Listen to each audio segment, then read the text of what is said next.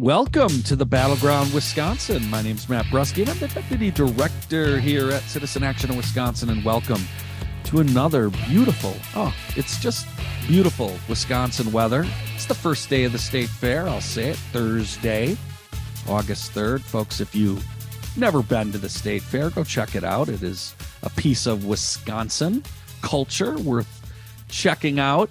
But I got to introduce our panel which means Priscilla Board is with us. Priscilla is the movement politics director here at Citizen Action Wisconsin. Priscilla, great to see you. Morning. Happy State Fair Day. Happy summer uh week of summer temperatures, all that good stuff. Yeah, Priscilla, you're a classic. You love like like Americana culture. The state fair strikes me as something you might enjoy visiting. I'm just guessing. Is that am I on or I, off? I have not been uh, to the state fair in a good number of years, but the food that they keep showing is uh, very intriguing. So this might be the yeah. year I go back. Well, I can tell you, my wife has said we have to go this year. We haven't gone in ages. Last time we took our kids, and it's a totally different experience. Sans children, so I think we're gonna do that. But also, folks, just check it out. Right? It's uh, especially if you're not from the Milwaukee area, to come down, see the fair, and also check out a number of other Milwaukee places. If you are coming in town for the state fair, I'm going to give you a tip. Go check out the newly redesigned Black Holocaust Museum. It is worth your time. Uh, uh, and it is on the north side of Milwaukee, just off of uh, what? It's off of North Ave, right? Or North Ave? Yes, correct. North Ave, just off of MLK. Saw it about six months ago. It's excellent. But if you come in town for the state fair, check that out. Hey, we still have another panelist to introduce. His name's Robert Kraig. He's the executive director here at Citizen Action. Robert, how you doing? And when's the last time you went to the state fair? It's been a while. Um, I much prefer the the outdoor Maddies of Wisconsin to the big crowds and the long lines for overpriced, unhealthy food. But I will oh. not any. Uh, only I was not going to volunteer that, but if asked, but I do not begrudge anyone who enjoys the state fair. I'm glad so many people do. Robert, I will just suggest I can tell you I've been to the fair lately. There is actually a great increase of kinds of foods, quality, healthy. I would suggest the fair may be calling you and your other friends who are on the healthier side of the food chain to come on back and visit the fair. But folks, we are not here to pitch the fair. I am. Uh, we are here to talk politics, and it has been an incredible. It's a let's say it. It's it's a historic week we just need to put that out there. You know, sometimes you need to objectively step back and say, wow, big effing week. And uh, both in state and federally. And we're going to dive into both of those, obviously nationally. And we're going to start talking about this. It's the Trump indictment. And I'm going to want to get the panel's comments on this. In particular, I would like both of you to comment on the Wisconsin, the unique Wisconsin flavor of these indictments, in particular, the role of the fake electors, which we have talked about a lot. And they are central and they're really central to the strategy. And then, of course, here in Wisconsin, we were a part of that. So I want to get your thoughts, but also, folks, right? Janet Protasiewicz, and we all now know how to pronounce the justice's name, was sworn in this week. And it is a historic shift. We have talked about the Supreme Court in Wisconsin before.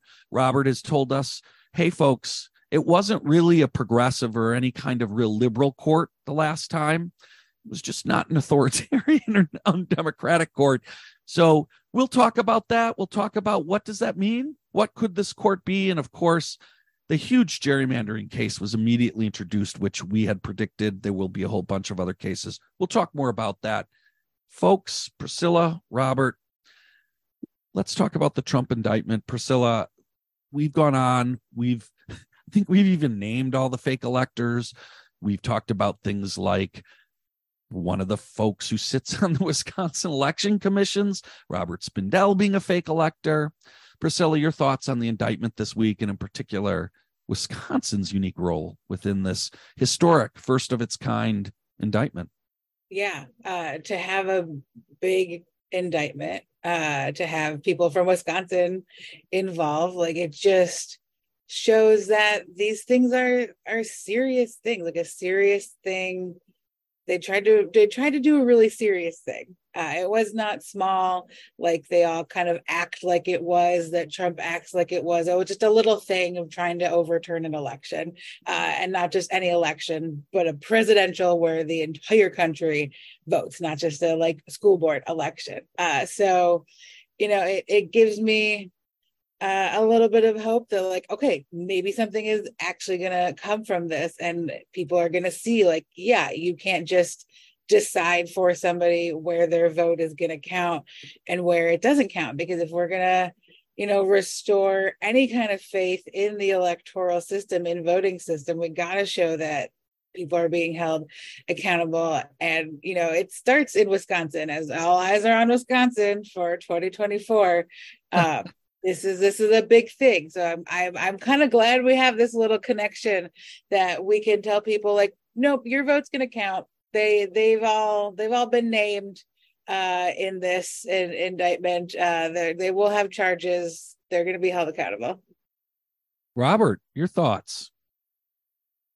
Well, unlike our friends on the right who get their information other than the information, I've read the indictment and I've read the uh, the the, the legal uh, case that Law Forward submitted uh, this week. So, just say on the fake electors, uh, and and and the the, the, the prosecution of Trump for trying to defraud the country and uh, prevent the peaceful democratic transition for uh, power. The first time that has happened, and a president has attempted to do that in the entire history of the country. It's amazing how long a winning streak we had, but it shows how much democracy is threatened. Matt's right that we were calling out here on Battleground Wisconsin the role of the fake electors far earlier than most. It was mostly all focused on, understandably, the very sensational violence at the Capitol. Uh, it's important to understand, obviously, Wisconsin's at the center of this conspiracy, and this is the first hint of accountability because Wisconsin is central to this in a number of ways. We don't know if state officials are, are going to uphold the idea that that the law applies to everyone or not, i.e., Attorney General Kaul.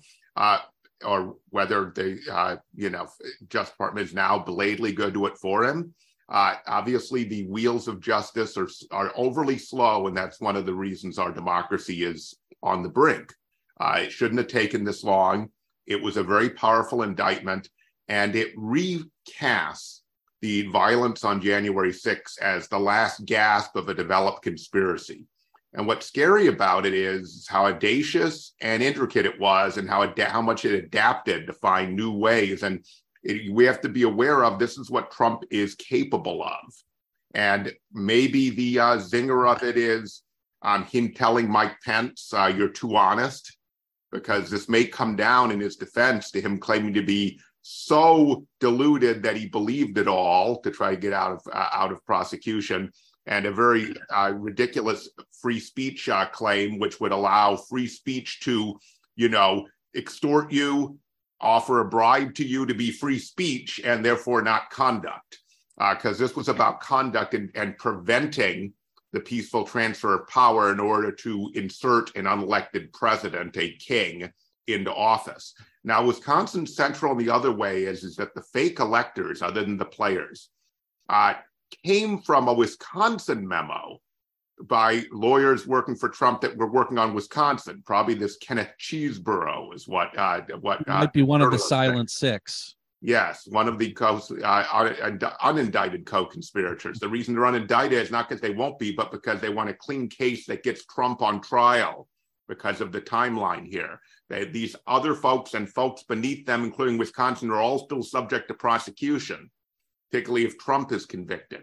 And so the Wisconsin memo originally was just an attempt to buy time to win legal cases. But once those were all thrown out, every single one, it became a strategy to simply put them in anyway through Pence. And it yep. became a broader fake electors memo based on the Wisconsin legal memo. So there's a lot here, but it's ongoing. I think we need to understand if we look at Trump, his attempt to get elected to pardon himself or or or disrupt the process, that this is an ongoing conspiracy that began at before probably the 2020 election and is ongoing and is a continuing threat.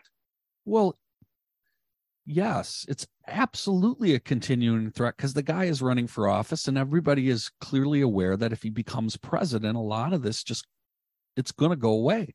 Right? Like he can and has the ability to make it go away. And by the way, if he wins an election, he'll essentially have a mandate to do whatever he wants, which is terrifying, right? But it does. I mean, I think what's useful about this, I agree, Robert. I think the stuff came. This it's this has taken too long, and it's amazing how much of this stuff is really just the House investigation, and and it's amazing how much the House really led in some of the stuff and turned so much of this over uh, uh, to, to to to these attorneys, right? To to the feds. Anyways, I don't want to dive too deep into the weeds of this because obviously there are a lot of weeds.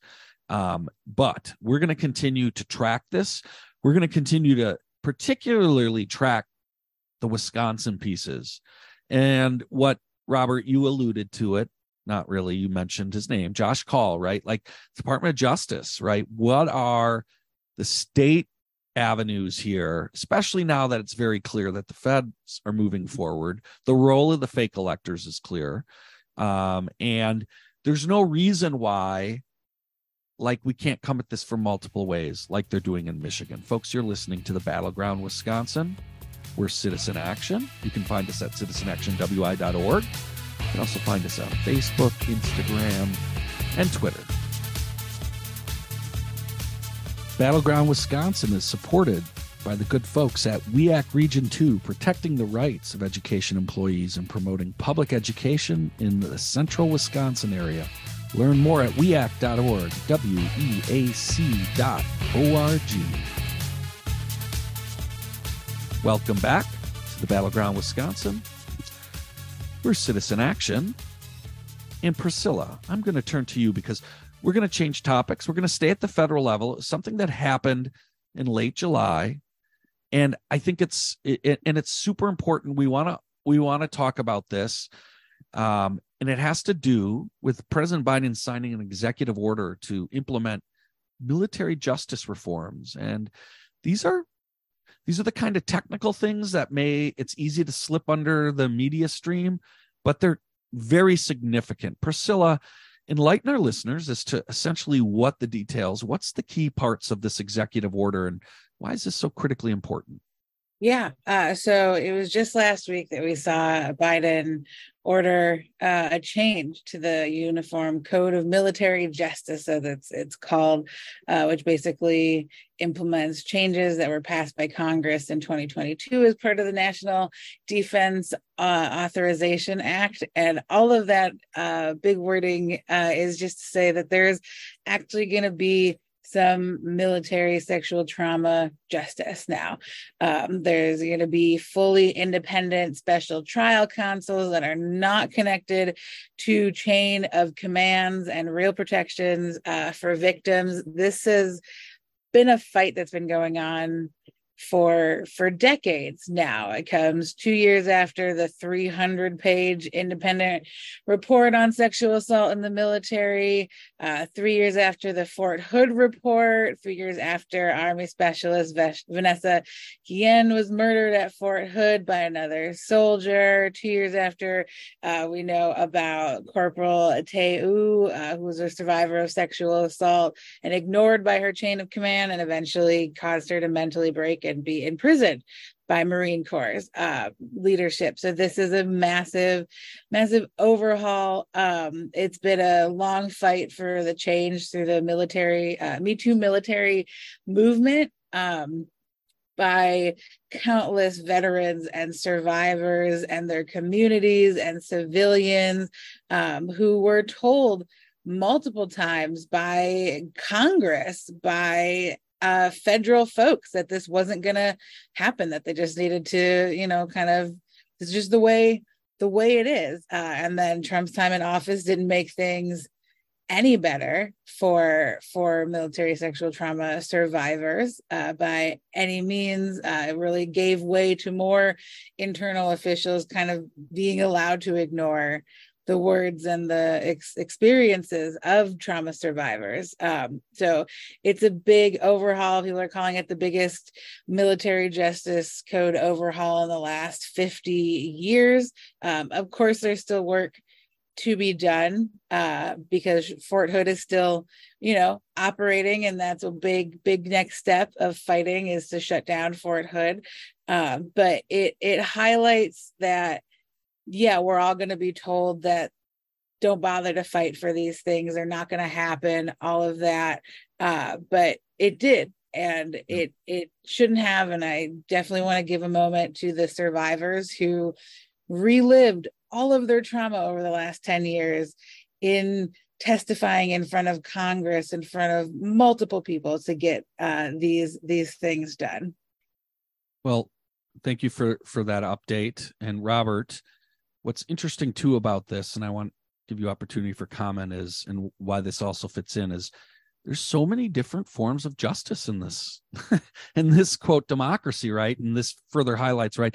There's a separate form of military justice that is uh not the same uh, necessarily as what what everyone else gets. Robert your thoughts on this uh big news on this executive order yeah, and uh, Priscilla laid it out very well, so I won't get into the details other than to give a call out to Senator Kirsten Gillibrand as the, the, the leader of, of the legislative effort, uh, Senator from New York.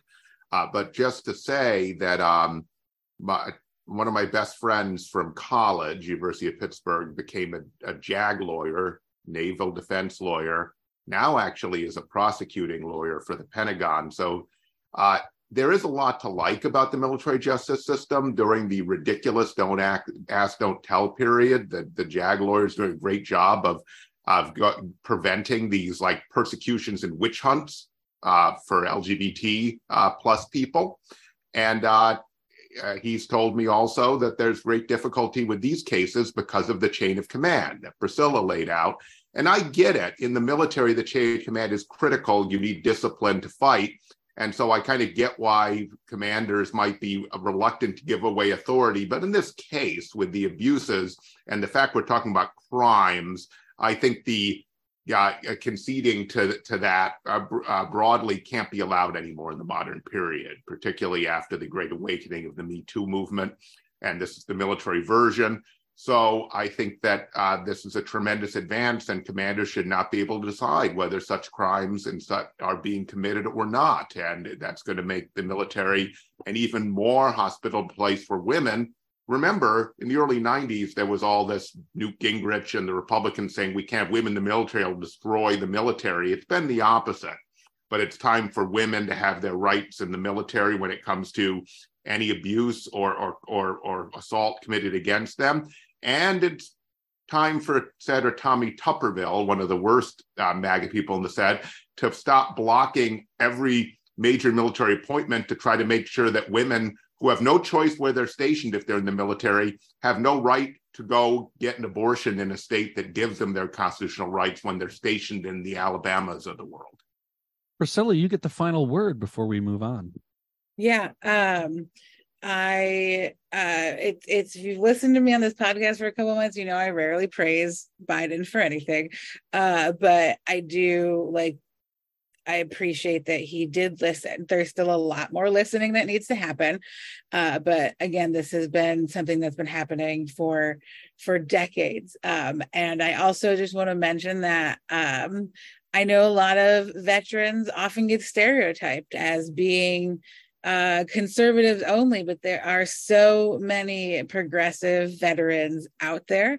Uh, so if you happen to be a progressive veteran listening to this podcast, or you want to be in community with progressive veterans, please come find a home with us at Citizen Action. Uh, we want you to be, we want to be able to fight uh, with you. We want to be able to help uh, continue to help pass these these things. Uh, we have so much more work to do, uh, but they told us that it couldn't get done before, and it did. Uh, so don't take uh, the haters' word for it. Uh, but this was a big a big thing. So I appreciate can't I can't thank enough all the survivors who put all their trauma back out on the line to get this done. Absolutely. With that, folks, we are going to switch gears. We are really thrilled to have our special guest, and that is Representative Kristina Shelton joins us. Representative, awesome to have you. Thanks for having me. Good to see you all. Oh, it's great to see you. We have so much to talk about. You are super busy. Uh, we want to talk about a couple of things with you. Number one, you are reintroducing Badger Care Public Option, which we think is, you know, the most important piece of healthcare legislation out there. And number two, y'all just got back from the ALEC convention, and we want to talk about those intersections. Uh, and I know you, since I read, saw you were at the, some healthcare convening. So we want to hear where the where these intersections meet. But first of all, tell us more about the reintroduction of the Badger Care Public Option Bill.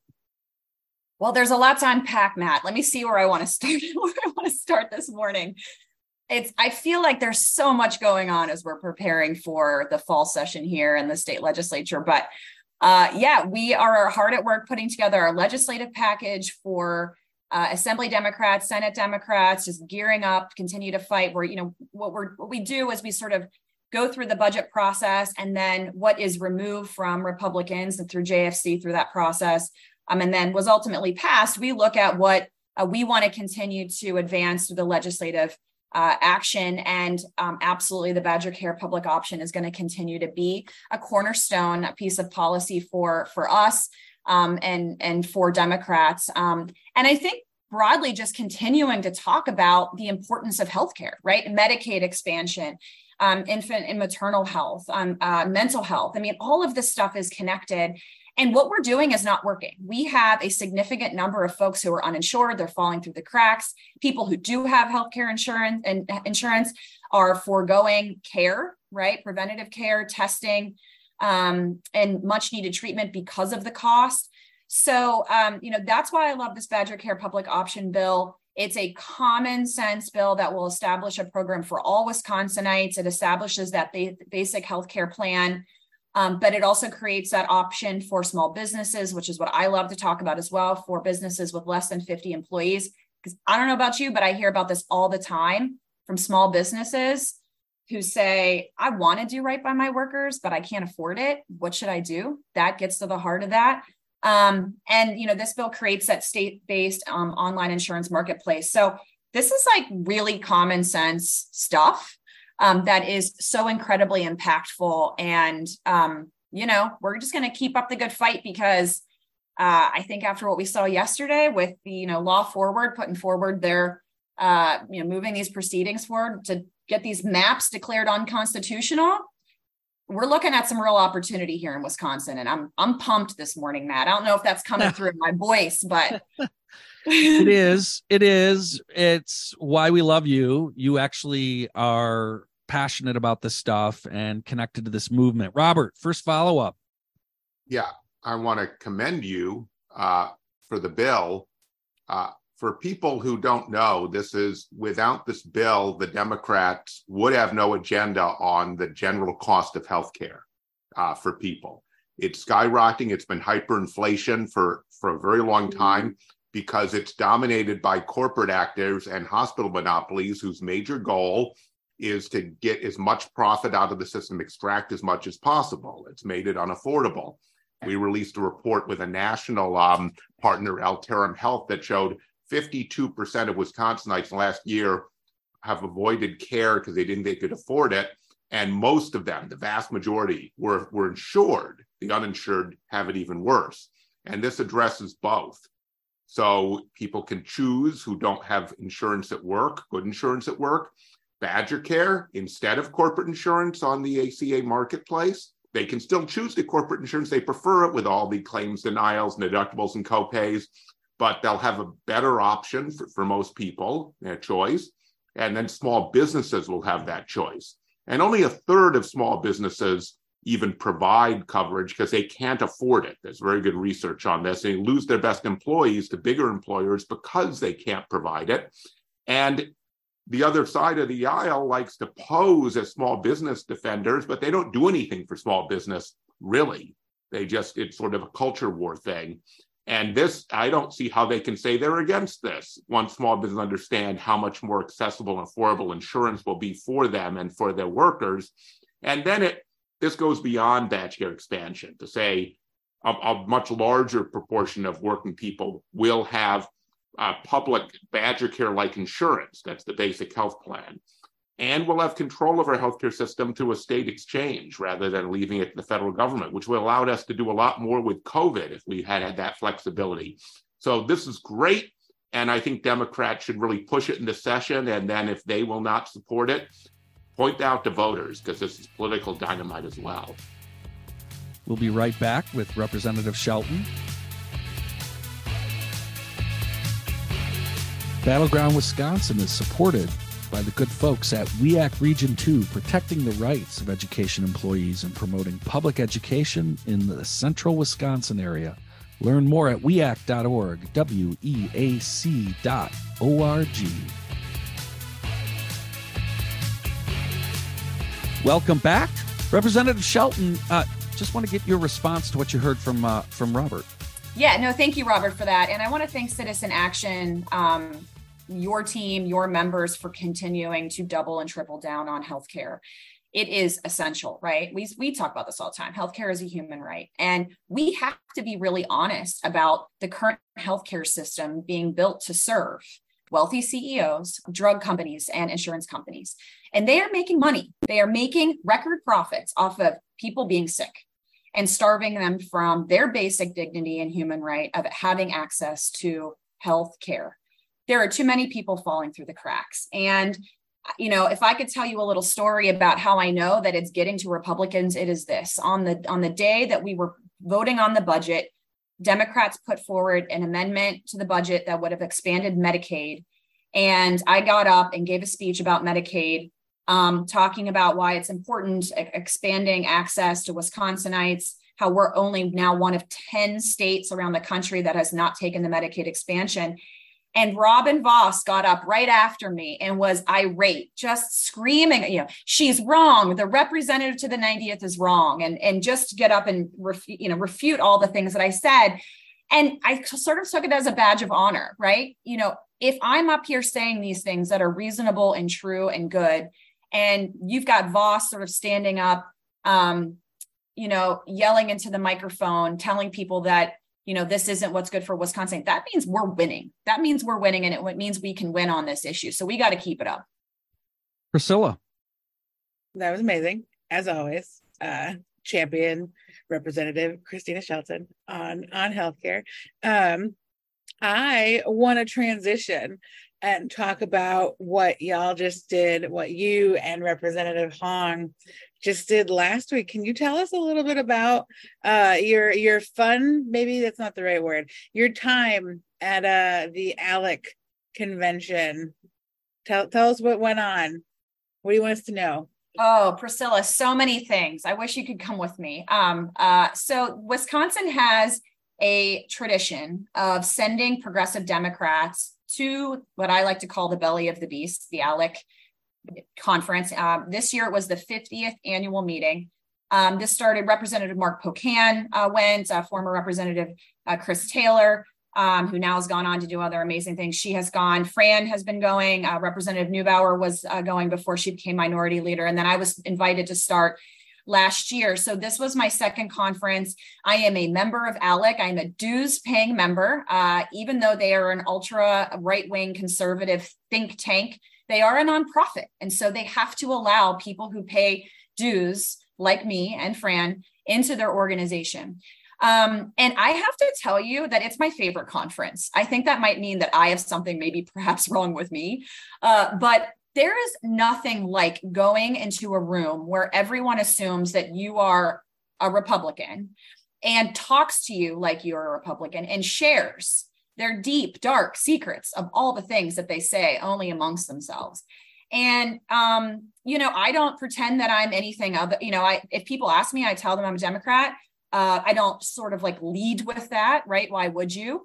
Um, but I have a right to be there. And our job when we go to this conference is to be in that room uh, to get as much information as we can within the you know appropriate uh, standards of you know professional conduct and to report out to our caucus, to our colleagues, to organizations like Citizen Action to say, this is what is coming next. This is what they're doubling down on. This is what they're trying to message on. These are the policies that the ultra right wing conservative movement is going to test next. I mean, we're talking about, you know, like last year when I was there, learning about ESG, which was going to be the new CRT, right? And so it really helps us to come back and really be able to, to know what's coming so that we can start to plan around our policies, our messaging, and our organizing. Uh, but it's wild. It is a wild time down there. And it's it takes some time to process. Well, let me just say, I don't think it means you're crazy. I think it means you're smart because ALEC, at the heart of ALEC, and you definitely diagnose this. This is about corporate power. It's largely corporate interests yep. who are behind most of what ails this country, right? We're going to be joined next by a leader from the Teamsters to talk about the Leinenkugel strike, right? Talk about corporate power, right? And ALEC is the group that represents a lot of that, pushes all this stuff, and they use a whole lot of other things to sort of make it popular, or shall we say, more populist. But ultimately, these are corporate interests. Uh, so, Representative Shelton, first of all, we want to thank you for taking time to talk with us today, but thanking you for being the kind of leader you are. And we look forward to fighting with you uh, for Badger Care public option. Well, thanks, Matt, and uh, to the Teamsters and all of those striking. We stand with you. Keep up the great work. This is the only way we're gonna we're gonna build economic justice and security for workers across this country and across the state when we stand together. So, thanks for having me on today, Matt. Awesome, thank you, Representative Shelton. And with that, we are really fortunate to welcome our next guest. Uh, and that is Dan Boley. And Dan is the business agent with Teamsters Local 662. And those folks have been on strike for, I believe it's about a month now, uh, yeah. against Leinenkugels. Dan, welcome and, and tell our listeners more about what is going on with Lining Leinenkugels. Yeah, thanks for having me. Well, we're on, we started the strike uh, July 10th. So I think we're on uh, just off the top of my head, maybe on day 22, something like that. Um, we did meet with the company on on August 1st, uh, just this week, uh, in, in hopes to resolve uh, the strike and get back to work and get an agreement done. Uh, we made a modified offer to the company to try to come closer together, and we were hoping that the company would do the same to get some progress done. We were met with backlash, and and the company was not willing to make a modified offer uh, to come closer together to resolve it. Um, their position was unchanged. Uh, their proposal that we voted on, which led to the strike, was still the same, uh, which was upsetting. So, so Dan, it's really disappointing to hear that that they're not moving especially after there's been a lot of public support. And i know we had a couple of our organizers and members from citizen action just up there over the weekend on the picket line. But dan tell our listeners exactly what is at stake. Like what what are they not moving on? What are the key issues? Because i bet they're going to resonate with a lot of folks in their workplace. But what's what's really at stake in the strike? Well what i mean the main issue you know comes down to wages uh, that's what it came down to. Um, the company during the course of negotiations before the strike, um, you know, was trying to strong arm us and steamroll us, and and that's kind of what led to this. Um, it's no secret that Molson Coors has a pretty anti-union history. Um, if you look back to the 1970s, uh, at the big Coors plant in Colorado, there was 1,500 workers on strike. I want to say for 21 months. Um, even going through just the last couple years. There was a strike in 2021, strike in 2022.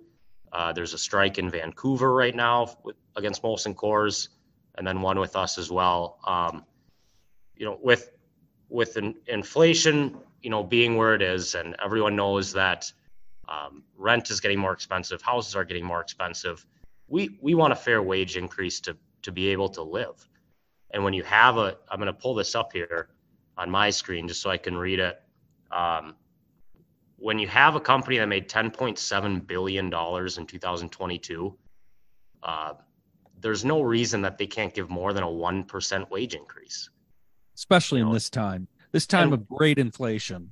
Yeah, and we've had people who have. Uh, I believe I just read a comment this morning on a Facebook post that was uh, some lady that I believe works at in the office at Leinenkugels posted something and said that why don't these workers, if they want more money, go to college, get an education. Oh. Mm-hmm. You, you shouldn't have to go to college to expect more than a 1% wage increase. We're talking pennies. You know, that's absurd, especially well, it, for a company that has, has been as successful as Molson Coors has been. And the truth is, Dan, in this recent economy, it has been folks on the lower end of this uh, income spectrum that have seen the biggest gains, and rightfully yep. so. As long as I've been alive, that that is there's been a struggle to raise the wage floor. Hey, what we were at 14 years since the minimum wage has gone up. It sounds like get get me if I'm wrong. This might have been baked in when Miller when when Miller was taken over by Molson Coors uh, over the years, right? So, are we talking about really now just a really broadly speaking anti-union company back? Because I grew up in the late 70s. You didn't drink Coors if you were a union person. They were, as you said, is is that back? Is that a part of this campaign? And tell our listeners before you go, like, what should folks do if they want to push back and help y'all win this fight? Because public support is going to be helpful. Yep. So what, you know, Molson Coors is big anti-union, you know, and I've said in other interviews that, and and some of the brewery workers have said in in news interviews since we've been on strike that back when the Leinenkugels owned the Leinenkugels brewery, it was a lot different. They felt taken care of. They felt um, cared for and stuff like that. But then when you get big corporations taking over, obviously that changes. Um, so I mean, really, what what we're going to be calling for here, and what we started to is is a boycott of Molson Coors products. Um, some of their big ones I'll list. Uh, we'll start with Leinenkugels, uh, Coors, Keystone, Blue Moon, Miller, Hamm's, Foster's, um, Cristal. You know, they own 50 different I don't know how many beverage companies, but uh, you know, Miller and Coors are and Blue Moon are probably the biggest ones. And being in Wisconsin and Minnesota, Leinenkugels is fairly prevalent as well. Um, it, I think that needs to come back. Uh, you know, Molson Coors has taken, um, they've grown a lot since the the issues that Anheuser Busch has faced with Bud Light. Um, why would Molson Coors want to take the risk of tanking themselves with this issue when they're growing so much with the issues that are going on with Bud Light. It doesn't make sense. Um, but but again, you know, we're we're pretty much calling for a boycott of Molson Coors products at this point. All right, well, folks, you heard it here. Uh, boycott of Molson Coors products. We want to thank you, Dan. I know you got to go. I know you did not have a lot of time. Uh, we really appreciate you coming on. Uh, any final things? It, one other thing, one final thing. We've also encouraged people to donate to the strike fund if you have one, because yep. we know that's one of the biggest barriers for folks supporting a strike is their economic vulnerability, and an employer plays on that. So, what could folks do if they wanted to support your strike fund? Well, you can go on the Teamsters Local 662 website or the Facebook page, and there should be a link or a picture on there that um, mentions where what the strike fund. Um, also, if you know if you live around the Chippewa Falls area, you know anything is helpful to those guys on the picket line. You know, water, donuts, you know, whatever it is, something simple, just to stop in and say hi. You know that they support the workers. You know, all of that is helpful. All right, folks, you heard it here first. We'll put a link to how you can donate directly. But if you're in the area, get up there, support the folks. Uh, Dan, thank you so much for joining us. Yeah, thank you. Solidarity, folks. We got to take a break. You're listening to the Battleground Wisconsin, where citizen action. Battleground Wisconsin is supported by the good folks at WEAC Region 2, protecting the rights of education employees and promoting public education in the central Wisconsin area. Learn more at weac.org, W E A C dot O R G.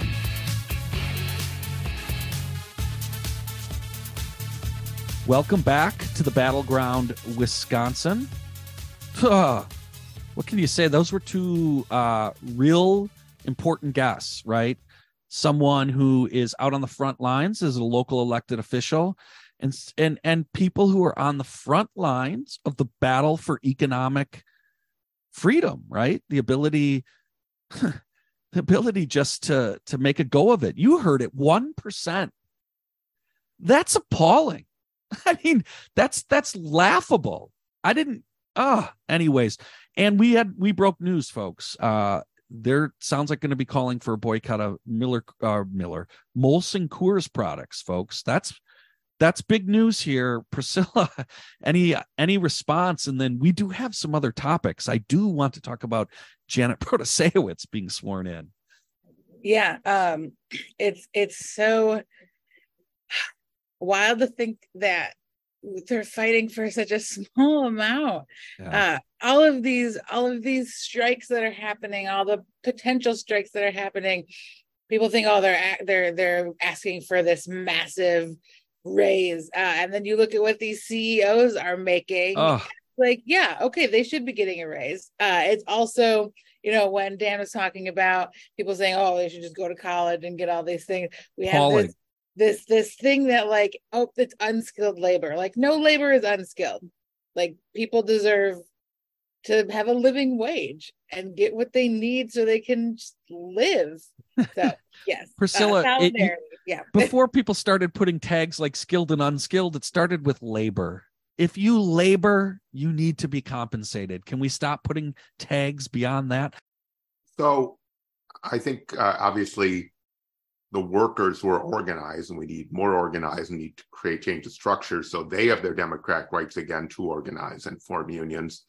Um, it they, takes bravery so it's commendable what the Leinenkugel's workers are doing uh, through their, their union local.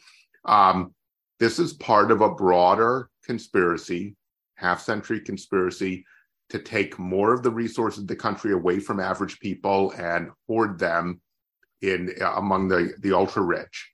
And corp- ultra rich get their money through corporations. So they have plenty of money they just want to want to be holding as big a share as possible. They don't want to set a precedent for other brewery workers in other places and in this giant company. And this is on a par with Republican tax policy because this is who they represent, no matter what they say about cultural issues. The giant tax giveaway, mostly for wealthier people, that Republicans tried to pull off in this in this budget. Uh, Governor President Biden being the first president in 50 years to go for more progressive taxation with his billionaires tax and other reforms. We need more from Governor Evers on that. And the, the sales tax, progressive sales tax being imposed upon uh, the only large BIPOC majority city in the state, Milwaukee, while also taking away their home rule. These are all part of the same conspiracy. And there's a political part of it, and then there's a, a straight out economic part using their power over workers and trying to intimidate them into working for less than they're worth. And if they, quite frankly, uh, the, the connection, in fact, Jon Shelton, uh, the husband of our earlier guest, Kristina Shelton, has written a great book called The Education Myth. It's a myth that only the educated uh, should have access to opportunity. It's a myth that getting the education and and and and training even gets you any guarantee of that without dealing with the overall structure of the economy in our democracy. So before we go, we do have to talk about the fact that Janet Protasiewicz was sworn in. Uh, Representative Shelton certainly referenced that, and we mentioned at the beginning of the show. But look, uh, this is this is big because to put a bow bow on what we've been talking about here, right? What's at the heart of where we need pushback on the Supreme Court is is the fundamental access to a real democracy but th- it's a it's a corporate pushback these are the same actors robert said right they want to try to find ways to increase their not only their money and their financial stake they want to get rid of the institutions that democratize our power whether that be through government or unions right and so this all ties together, folks. It all ties together. Will this new Supreme Court, and Priscilla, I want to get your first thoughts on it. We have high aspirations. We expect it to deal with gerrymandering. We expect it to restore the right to have an abortion, the rest, you know, basic freedoms there. But the key question will be will this be a truly progressive court that goes to the heart of corporate power? Priscilla, your thoughts. First of all, we should celebrate that we're even having this this debate after a court that was anti-democratic. Priscilla. yes, uh, we're baby steps. Uh, I go back and forth uh, on this because, like, I, it makes me first of all very proud of our volunteers, our organizers, all of our staff, uh, everybody around the state, around the country. We had people from a country um, calling with us every single week.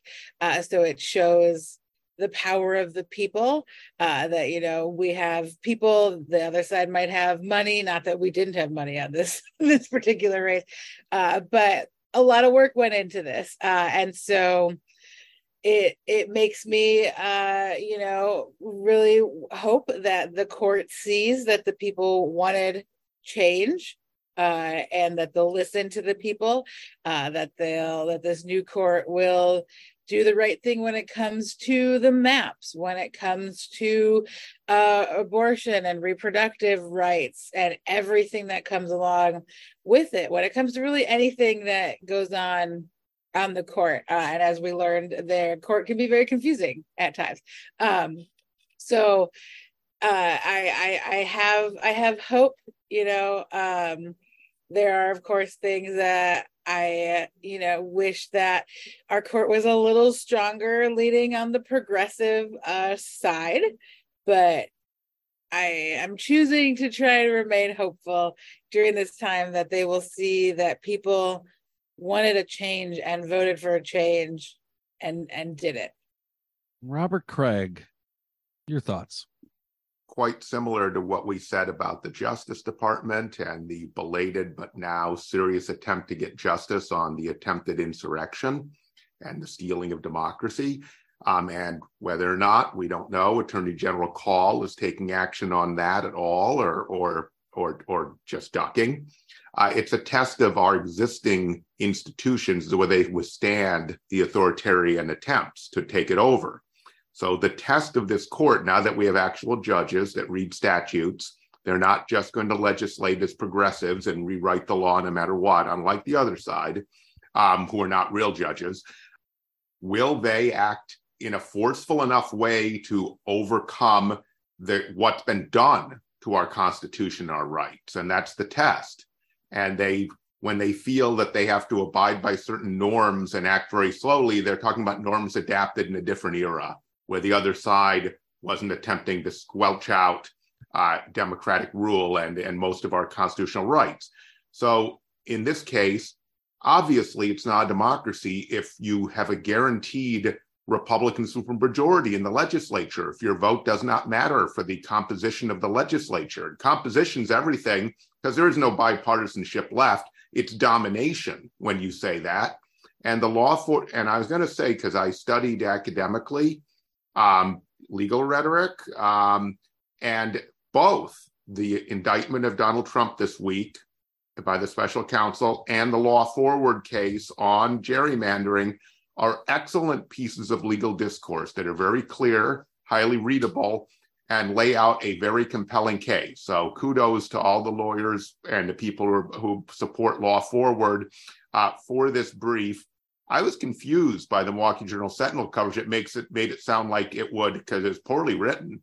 That and talking about the death of newspapers, it made it seem like it would only apply to senators who were not up for reelection in 24, and that we'd say with this current maps, that's not what it is. It means everyone's on the ballot because no one can run on these maps constitutionally. Makes a compelling case around this being uh, a, a, discrimination against people based on their political views and their speech, discrimination based on their party, right? i.e., and um, and also simply entirely for partisan advantage. I can't speak as well to the definitions of contiguous or non-contiguous district, but given the quality of the brief, I tend to think law forward probably has a point there, but we'll see how that fleshes out. And so, but it's very readable, and I encourage everyone to read the actual uh, actual complaint. And they are calling for the Supreme Court to act in time for this next election, and that is critical. If they will not do that, they are allowing a flagrantly undemocratic uh, system to continue in Wisconsin. And you can't have a democracy in Wisconsin if the legislative branch is not really democratically elected and doesn't have any responsibility back to the people. And the brief makes very good point, points about that. And we've experienced every budget. They don't care how so, unpopular what they're doing is because they've rigged the system so they win anyway. So I think it's pretty clear that this Supreme Court is going to do this in a quick time, actually. Uh, and definitely before the next election. And quite frankly, Robert, I think if just by the way the brief is written, if they win, even if it was after the next election, it would call for immediate special elections, right? So, like, it is going to happen, folks, okay?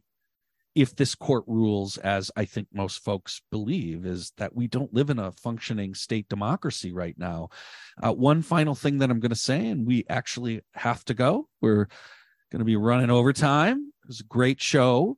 Um, is that th- this uh, would not impact congressional maps? Uh, they are accepting those, and the congressional maps were very different, folks. Let's not forget Bryan Steil is in a swing seat.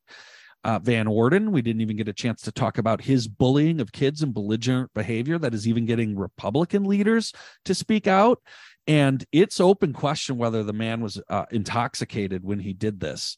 Uh, so, folks, we we may have more on that next week. And uh, one final thing I'll say, electoral wise, is the list of Tammy Baldwin losers who've already decided to take themselves out of an election they have deemed they can't win grew longer this week with Tom Tiffany. Uh, and also, I believe uh, Priscilla did discover on the side, even Rebecca Kleefisch has determined she can't win either and is not running. Just in case you didn't want to know, add another one to the list. Thank you, Priscilla Bort. Folks, we got to run. We want to thank Representative Kristina Shelton for joining us and for being a leader and a fighter. And if you're inspired by her, you should think about running for office because you can do the same thing too. You can lead from your heart and your values. We'll be talking more about that down the road. And of course, we want to thank Dan from Teamsters, Local 662, and all those striking workers uh, at Leinenkugels. Folks, please support them. Solidarity, and we'll see you next week here at the Battleground, Wisconsin.